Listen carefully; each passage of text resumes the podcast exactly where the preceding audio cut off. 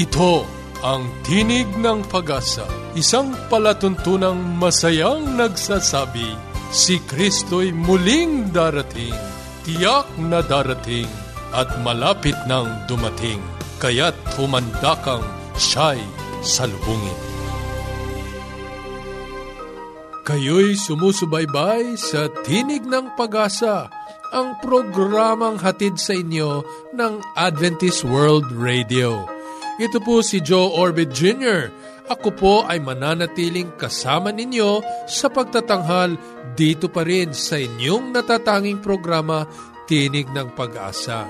Samahan niyo po kaming muli sa loob ng kalahating oras sa pagtuklas at pagtalakay ng mga sipi ng pag-asa mula sa Aklat ng Buhay. Maligayang araw sa inyo pong lahat at tayo po ay nagbabalik sa himpapawid sapagkat mayaman ang pag-ibig at biyaya ng ating Panginoong Diyos. Kaya't binabati po natin ang lahat po na sumusubaybay sa ating programa. Sa mga nagnanais pong tumanggap ng ating mga libreng babasahin, maaari po kayong magpadala ng inyong kompletong pangalan at tirahan sa globe number 0915-571-9957. Ulitin ko po, 0915-571-9957. At sa Smart, 0920-207-7861.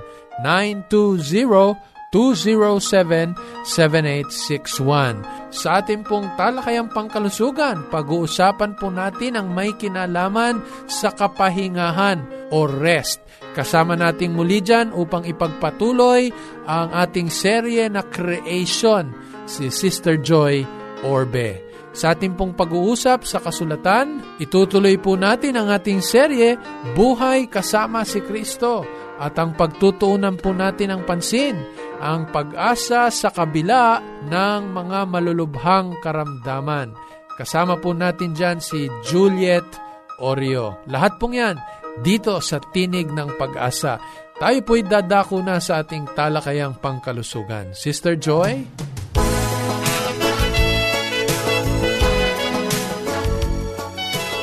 Itutuloy po natin ang ating pinasimulang talakayan sa kalusugan. Ating binabaybay ang salitang creation sa pagtuklas ng 8 mga sikreto para sa maligayang pamumuhay at pangangatawan. Tayo'y nagpasimula sa titik C na kumakatawan sa choice o pagpili. Ang R naman ay kumakatawan sa rest o pamamahinga. Ang pagtulog ay isa sa mga paraan ng pamamahinga. Tinatayang 18 mga araw, 21 mga oras at 40 minuto ang naitala ng tao na pinakamatagal na walang tulog habang nakaupo sa rocking chair. Pagkatapos nito, nanganib ang kanyang buhay at nagdulot ito ng iba't ibang mga sakit. Pagkatapos siyang makaranas ng hallucinations, paranoia, blurred vision, slurred speech at memory lapses. Mahalaga ang pagpapahinga. Katunayan, bahagi ito ng paglalang ng Diyos sa ating sanlibutan. Ang Genesis 2:3 nagsasabi, at binasbasan ng Diyos ang 7th araw at kanyang ipinangilin, sapagkat siyang ipinagpahinga ng Diyos sa madlang gawang kanyang nilikha at ginawa. Ito'y kanyang ikinapit sa 7th araw ng sanlinggo upang ipahayag niya na tayo'y kanyang mahal. Ang Exodo 20:8 nagsasabi, alalahanin mo ang araw ng Sabat, sapagkat sa 6 na araw ay ginawa ng Panginoon ang langit at lupa, ang dagat at lahat na nangaroon, at nagpahinga sa 7th araw na anupat pinagpala ng Panginoon ang araw ng Sabat at pinakabanal. Batid ng Diyos ang maaaring mangyari sa atin kung hindi tayo titigil sa paggawa. Nais ng Diyos na manatili tayong malakas, malusog, masigla at matalino sa pamamagitan ng tamang pamamahinga. Hindi mo ba napapansin ang ibinabalik na lakas at kasiglaan pagkatapos ng pamamahinga. Nanunumbalik sa atin ang husay at galing ng ating pag-isip. Ito ang kaloob ng Diyos sa atin upang alalahanan nating siya ang may lalang sa atin. Ang pagod ay hindi lamang dulot ng ating paggawa. Maaring ito ay bunga rin ng labis na pag-alaala o bagabag sa mga kasalanang ating nagawa. Ano pa man ito, nais ng Diyos na maranasan natin ang tunay na kapahingahan sa Kanya. Sa Mateo 11:28, ang Panginoong Diyos ay nag-aanyaya, "Magsiparito sa akin kayong lahat na nangapapagal at nangang bibigat ang lubha, at kayo'y aking papagpapahingahin." Kaibigan, maglaan araw-araw ng maikling panahon sa pagpapahinga bukod sa ating pagtulog. Maraming maaring gawin upang maranasan ang tunay na pamamahinga, tulad ng maglakad sa magandang paligid o tanawin at isipin ang kabutihan ng Diyos, o di kaya'y pumikit ng sandali at alalahanin ang isang karanasang maganda, hindi malimot at nais na maulit muli. Pasalamatan natin at hilingin itong mga pagkakataon sa Diyos. Anumang paraan, mahalagang kilalanin ang kapangyarihan ng Diyos sa pagod, bagabag, alinlangan, puot sa kapwa at mga kakulangan sa araw-araw. Siya lamang ang makapagbibigay ng tunay na kapahingahan. Gamitin ang 17 araw sa pagtuklas ng kalooban ng Diyos para sa iyo. Subukan mong tumigil sa anumang sariling gawa o kapakinabangan. Sa halip, lumapit sa Diyos at makipag-usap. Ihinga mo sa Kanya ang mga kabigatan ng iyong buhay. Makatutulong ito hindi lamang sa ating kalusugang pisikal, kundi pati na rin sa ating kalusugang espiritual. Sa iyong pamamahinga, anong mabigat na pasanin ang gusto mong ipasa sa Diyos? Dalhin mo ito sa Kanya sa pananalangin at pagbabasa ng Kanyang kalooban sa banal na kasulatan. Nais po naming sagutin ang inyong mga tanong sa mga paksang pangkalusugan. Sumulat sa Tinig ng Pag-asa, P.O. Box 401, Manila, Philippines. Pwede nyo rin po kaming i-text sa 0915-571-9957. Uulitin ko po, 0915-571-9957.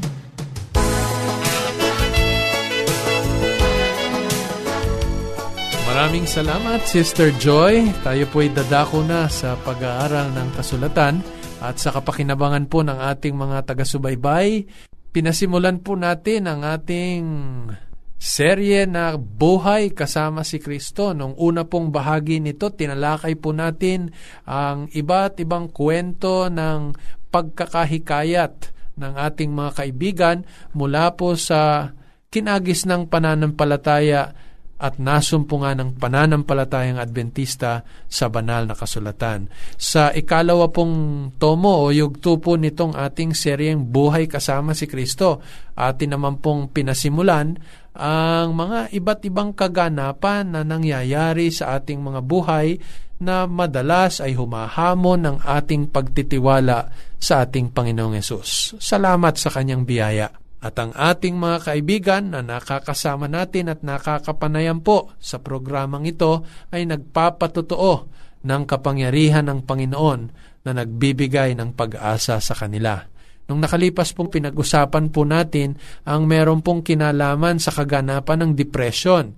Isa pong kabataan, si Angel, ang ating pong nakasama. At kung inyo pong maaalala, sa kanyang murang edad, sa paghihiwalay ng kanyang mga magulang, naranasan niyang matinding kalungkutan na gumiba sa maraming mga pangarap niya at nais niyang maganap sa kanyang buhay. Nang dahil sa ating Panginoong Yesus, nagkaroon ng bagong kahulugan ang kanyang buhay ngayon. Ngayon pong araw ay makakasama naman po natin si Juliet Orio. No? Si Juliet Orio po ay 61 taong gulang. Siya po ay survivor po ng ilang mga operasyon. Katulad po ng tinanggal po ang kanyang gallbladder. Gayon din po ang operation na may kinalaman po sa kanyang reproductive system. Ganon din po sa puso. At kamakailan lamang po ay yung tinatawag po natin na breast cancer. Lahat pong ito sa loob ng kanyang buhay na minsay makapag-iisip tayo kung buhay pa nga ba siya. Well, naririto po siya, kasama po natin siya sa araw na ito. Kamusta po kayo? Mabuti po, Pastor. Ay, kami po ay nagpapasalamat at kayo po ay nakarating sa ating pong programa. Kung titingnan po ng marami si Sister Julie, no? Eh, hindi mo akalaing 61 years old. Ano pong sikreto? Pagmamahal po na asawa. Ayan, amen. Praise the Lord. Si Sister Julie po ay asawa ni Hovito Orio, no po? Opo. Na ngayon po ay naninirahan sa Brazil. Oh. Gano'n na po siya katagal doon? Depende po sa kontrata na minsan 3 months, 2 months. Balik-balik naman po. Oh. So, ibig pong sabihin, bilang seaman, pag may contract, nandun. Pag wala, balik na naman. Opo. Oho. At sila po ay meron pong mga 3 mga anak. Opo. Oh. Maaari nyo pong batiin ang inyo pong asawa at mga anak. John, nandito na ako kay Pastor Orbe. Yung 3 kong anak, tsaka yung mga apo ko. Okay. Kayo po ay dumanas ng maraming mga operasyon. At sa kabila nito, naririto kayo, nagpapatotoo kayo na buhay ang Panginoon na sumubaybay sa inyo. Pag-usapan po natin yung mga naranasan ninyo. Una po kayong na-diagnose na may prolapse mitral valve. Opo, prolapse mitral valve po. Sapagkat kayo po ay isang registered nurse, saan po maaring umuwi yan? Ay, maaari po 6 feet below the ground po. I see. Dahil sa, kung maiinis ka, sobrang inis, sobrang galit. Ito po disorder ng puso, ano po? Opo. Oh. Yung pong balbula ng puso, lumalambot po. At sa ganitong kaganapan po, ano sa akala ninyong maaring naging cause nito? Meron po bang ganitong sakit sa inyong mga naonang mga magulang? Or namamana daw po pagka merong may sakit sa puso ang pamilya, maaring mamana. At nung kayo po'y ma-diagnose na meron nito, meron na po kayong anak? Meron na po, isa po. Tapos, pinamili ako ng asawa ko kung pamilya. Bakit? Ano pong edad ninyo that time? 35 lang po. 35? At kayo po'y na-diagnose na meron kayo nitong prolapse na to? Opo. Oh. So, ano pong naging karanasan nung kayo po'y ma-diagnose? Eh di, may mga panahon po na naiinis ako dahil hindi ko magawa yung dapat kong gawin. Nagagalit ako. Hindi ko rin ma-express na mabuti yung galit ko. Lahat ng bagay kontrolado. Tapos, kinokontrol din ako ng nanay ko dahil nga ayaw niyang magagalit ako. Pag nanay niyo po ito ha? Hindi yung mother-in-law? Hindi po, nanay ko po. Napakahirap na karanasan po niyan. Nung na-diagnose po akong prolapse ng mitral valve ko, tinanong ko si Lord, bakit ako pa? Samantalang, marami namang mga tao dyan na masasama, bakit sa akin pa?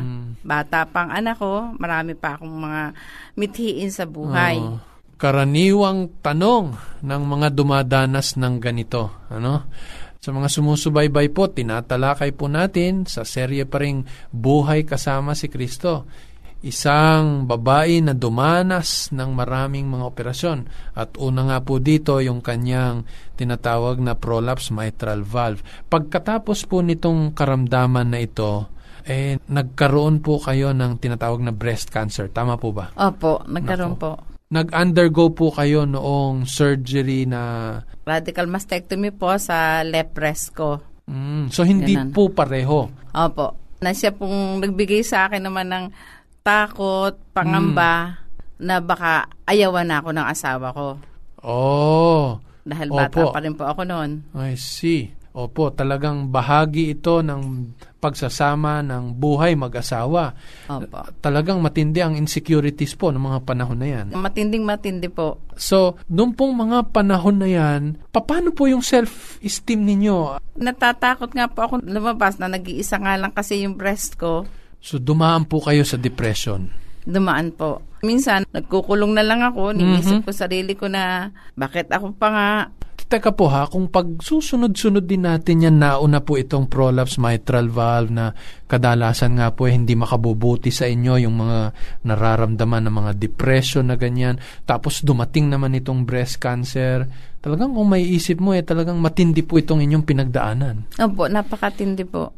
Pagkatapos po nito, sinabay na rin po dito na tanggalin po yung inyong reproductive system. Ilang taon pa rin po bago tinanggal yon. At ito po'y nakaapekto sa inyong kaisipan ng inyong pagkababae. Opo. Pero masigit po yun nung sa breast cancer. Grabe, breast cancer, opo. Sa kapakinabangan po ng ating mga taga-subaybay na mga babae, talagang dito'y makikita natin hindi madaling pagdaanan ang ganitong mga karanasan sa buhay. Tanging sa biyaya ito ng Panginoon. Ang nakapagtataka pa po dito, nung ito ay mangyari sa inyo, bakit po nadama yung gallbladder? Kasi po may sumasakit sa gawing kanan ko. Pina-ultrasound po yun. Nakita nila parang may stone daw sa gallbladder. Nako po. Kaya sabi, isang bukasan na lang daw po. Nako.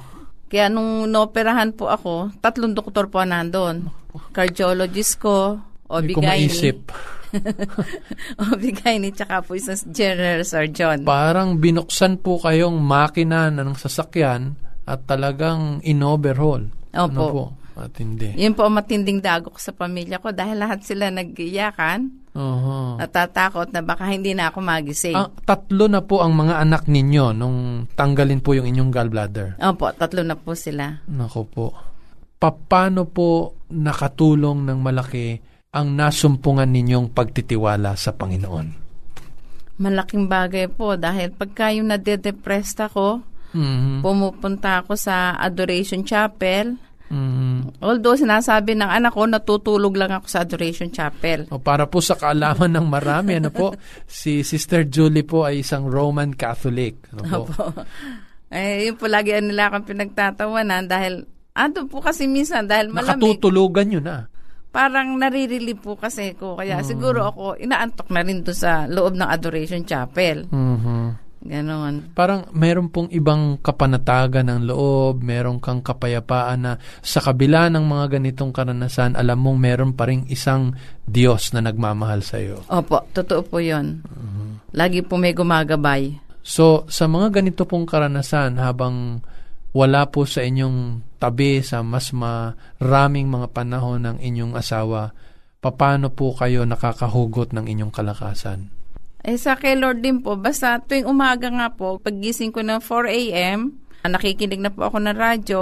Una yung rosary, dahil nga Catholic po ako. Tapos yung gospel reading, may reflection na doon. May Biblia sa bahay, pero hindi ko nabasa. So, nung naoperahan ako, nagpatulong ako doon sa pinsan ko, paano ang paggamit ng Bible. Natuto ko magbasa ng Bible. Alam ko na kung paano siya gamitin. Tapos marami na ako nabasa magagandang stories doon. Amen. Oo. Ang ating Panginoong Yesus, maraming pinagaling nung kanyang kapanahunan. Opo. At sa inyong pagbabasa, alin po sa mga kasaysayang ito na masasabi ninyong maihahalin tulad ninyo na pinagaling ng Panginoon? Ayun po, yung tungkol po doon sa babae na dinugo ng maraming taon. Tapos sumawak lang siya doon sa laylayan ng damit ni Jesus. Gumaling na siya. Amen. Opo. Dito nyo nakita ang inyong sarili na karanasan ninyo ng pagpapagaling ng Panginoon. Opo. Kamusta po ang buhay ngayon? Ito po, malakas. Hindi na nga po ako nagpapacheck up, Pastor. Pero dapat, supposedly, ang advice ng doktor, yearly check up. Dahil wala naman ako nararamdaman. Marami po tayong mga tagapakinig sa oras na ito. Ang marahil may ganitong karanasan kay Sister Julie. Sister Julie, sa iyong naranasan na pagsubaybay ng Panginoon, hindi ka niya pinabayaan. Hindi po niya ako pinabayaan kahit minsan po walang kapabayaan na ginawa sa akin. At sa mga panahon na inaakala mo na wala nang saysay ang iyong buhay, naroroon ang Panginoon. Lagi pong siyang naroroon. Kausapin mo mga kaibigan natin. Sa lahat ng kababayan ko, ang cancer hindi dapat ikatakot. Pinayagan ako ni Lord na maranasan ko ang ganito karamdaman upang maipakita kung paano niya ako minahal, kung gaano siya kagaling magpagaling, at yung pagtitiwala na dapat na ibigay natin sa Kanya. Mga pagpapaalala na lagi Niya tayong minamahal, ginagabayan.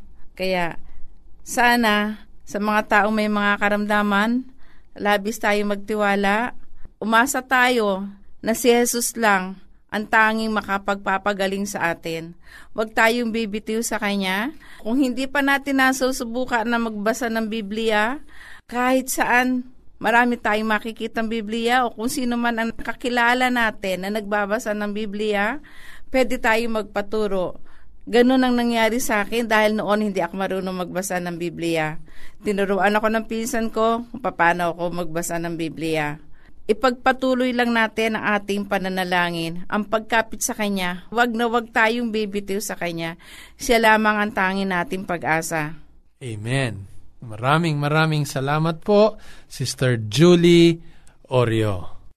Ang mga malulubhang karamdaman na naranasan ni Juliet at marami sa ating mga kababayan sa buong Pilipinas ay hindi kailanman kalooban at kagustuhan ng ating Panginoon. Mababasa sa pasimula pa lamang ng kasulatan na ang lahat ng nilalang ng Panginoon ay mabuti. Genesis Kapitulo 1, ang talata ay 31. Mula dito ninais ng Panginoon na mamuhay ng mahiginhawa, masagana at malusog ang tao na kanyang nilalang. Subalit merong ilang mga pagpapaliwanag ang banal na kasulatan na ang ganitong malulubhang karamdaman ay kasama na nating lumipas sa kasaysayan at kadalasan nga ay naibubunton sa ating Panginoong Diyos. Kaibigan, ang sisihin ng Panginoon sa ating mga karamdaman, ang ibunton sa Panginoon ang lahat ng mga paghihirap na ating nararanasan ay matagal nang gawa ng kaaway. Katunayan, kung mababasa natin sa Roma 6:23, ang kabayaran ng kasalanan ay kamatayan. Lahat ng malubhang sakit na uuwi sa kamatayan ay dulot at kabayaran ng kasalanan. Sa paggawa ng kasalanan ng tao sa pasimula ng kasaysayan, ipinahintulot ng Diyos na ang dawag, ang tinik, at ang pagkabulok pumasok sa lahat ng kanyang mga nilalang, upang ito'y maging paalaala at palatandaan na walang idudulot na mainam ang pagkakasala. Ang ganito ring mga kasalanan na umiral sa katauhan ang siya ring nagbigay ng mga paghihirap. Sa Roma 8, ang mga talata ay 20 hanggang 21, ganito ipinakilala ni Pablo ang mga paghihirap. Roma 8:20 hanggang 21. Sapagkat ang buong nilalang ay nasakop ng kawalang kabuluhan, hindi sa kanyang kalooban, kundi dahil doon sa sumakop sa kanya, sa pag-asa na ang buong nilalang naman ay magiging laya mula sa pagkaalipin ng kabulukan sa kalayaang maluwalhati ng mga anak ng Diyos. Kaya't hindi kalooban kailanman ng Panginoon ang magdusa ang tao ng dahil sa kasalanan. Ipinahihintulot ng Panginoon ang ganitong mga karanasan upang maipakilala sa atin ang kabayaran ng kasalanan. Mayroon ding mga kaganapan na malubhang pagkakasakit sa kapabayaan ng tao sa kanyang sariling pangangatawan. Anuman ang dahilan ng karamdamang ito, marahil ay pangkahalatang dulot ng kasalanan o dahil sa ating maling mga paraan ng pamumuhay, hindi kalooban ng Diyos ang ito'y maranasan ng tao. Sa Awit 103, ipinakilala ng kasulatan ang pagnanais ng Panginoon na tayo'y magkaroon ng kaginhawahan at kagalingan. Awit 103, mga talatang 1 hanggang 4. Purihin mo ang Panginoon, o kaluluwa ko, at lahat ng nangasa loob ko ay magsisipuri sa kanyang banal na pangalan.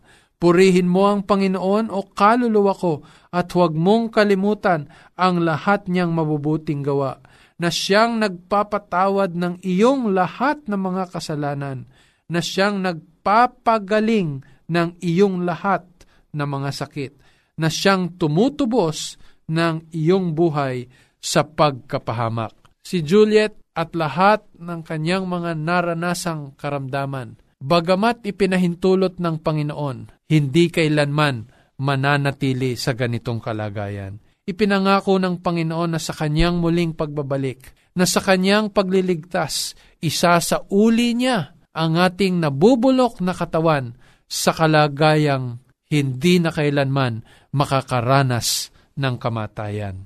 Sa 1 Pedro Kapitulo 4, ang mga talatay 12 hanggang 13, ganito ang pag-asa ng banal na kasulatan. Mga minamahal, huwag kayong mangagtaka tungkol sa mahigpit na pagsubok sa inyo na dumarating sa inyo upang kayo'y subukin, na waring ang nangyayari sa inyo'y di karaniwang bagay, kundi kayo'y mga galak, sapagkat kayo'y mga karamay sa mga hirap ni Kristo, upang sa pagkahayag ng kanyang kaluwalhatian naman ay mga galak kayo ng malabis na galak. Sa ganitong paraan, sa bawat karamdaman na mararanasan natin, may pagkakataon ang Diyos na ipakita na sa Kanya nagmumula ang tanging kagalingan. Subalit, kung ang kagalingang ito'y hindi sa ating kapanahunan, isasauli tayo sa kalwalhatian ng katawang hindi nabubulok sa Kanyang pagbabalik. Nais ng Panginoon na ingatan mo ang iyong pangangatawan. Nais ng Diyos na bagamat ikay dumanas ng mga ganitong karamdaman, hindi pababayaan ng Panginoon ang iyong kalagayan. Kaibigan, matutunan nawa nating maglagak ng ating pagtitiwala sa Kanya. At kung ang karamdamang ito'y manatili hanggang sa Kanyang pagbabalik, sana'y masumpungan tayo katulad ni Juliet na nagtitiwala sa ating Panginoon. Sana'y nakinabang ka sa ating pag-aaral sa araw na ito. Sa iyong mga katanungan, maaari kang magpadala sa ating globe number 0915-571-9957. Ulitin ko po, 0915-571-9957. O di kaya sa Smart 920-207-7861. 920-207-7861.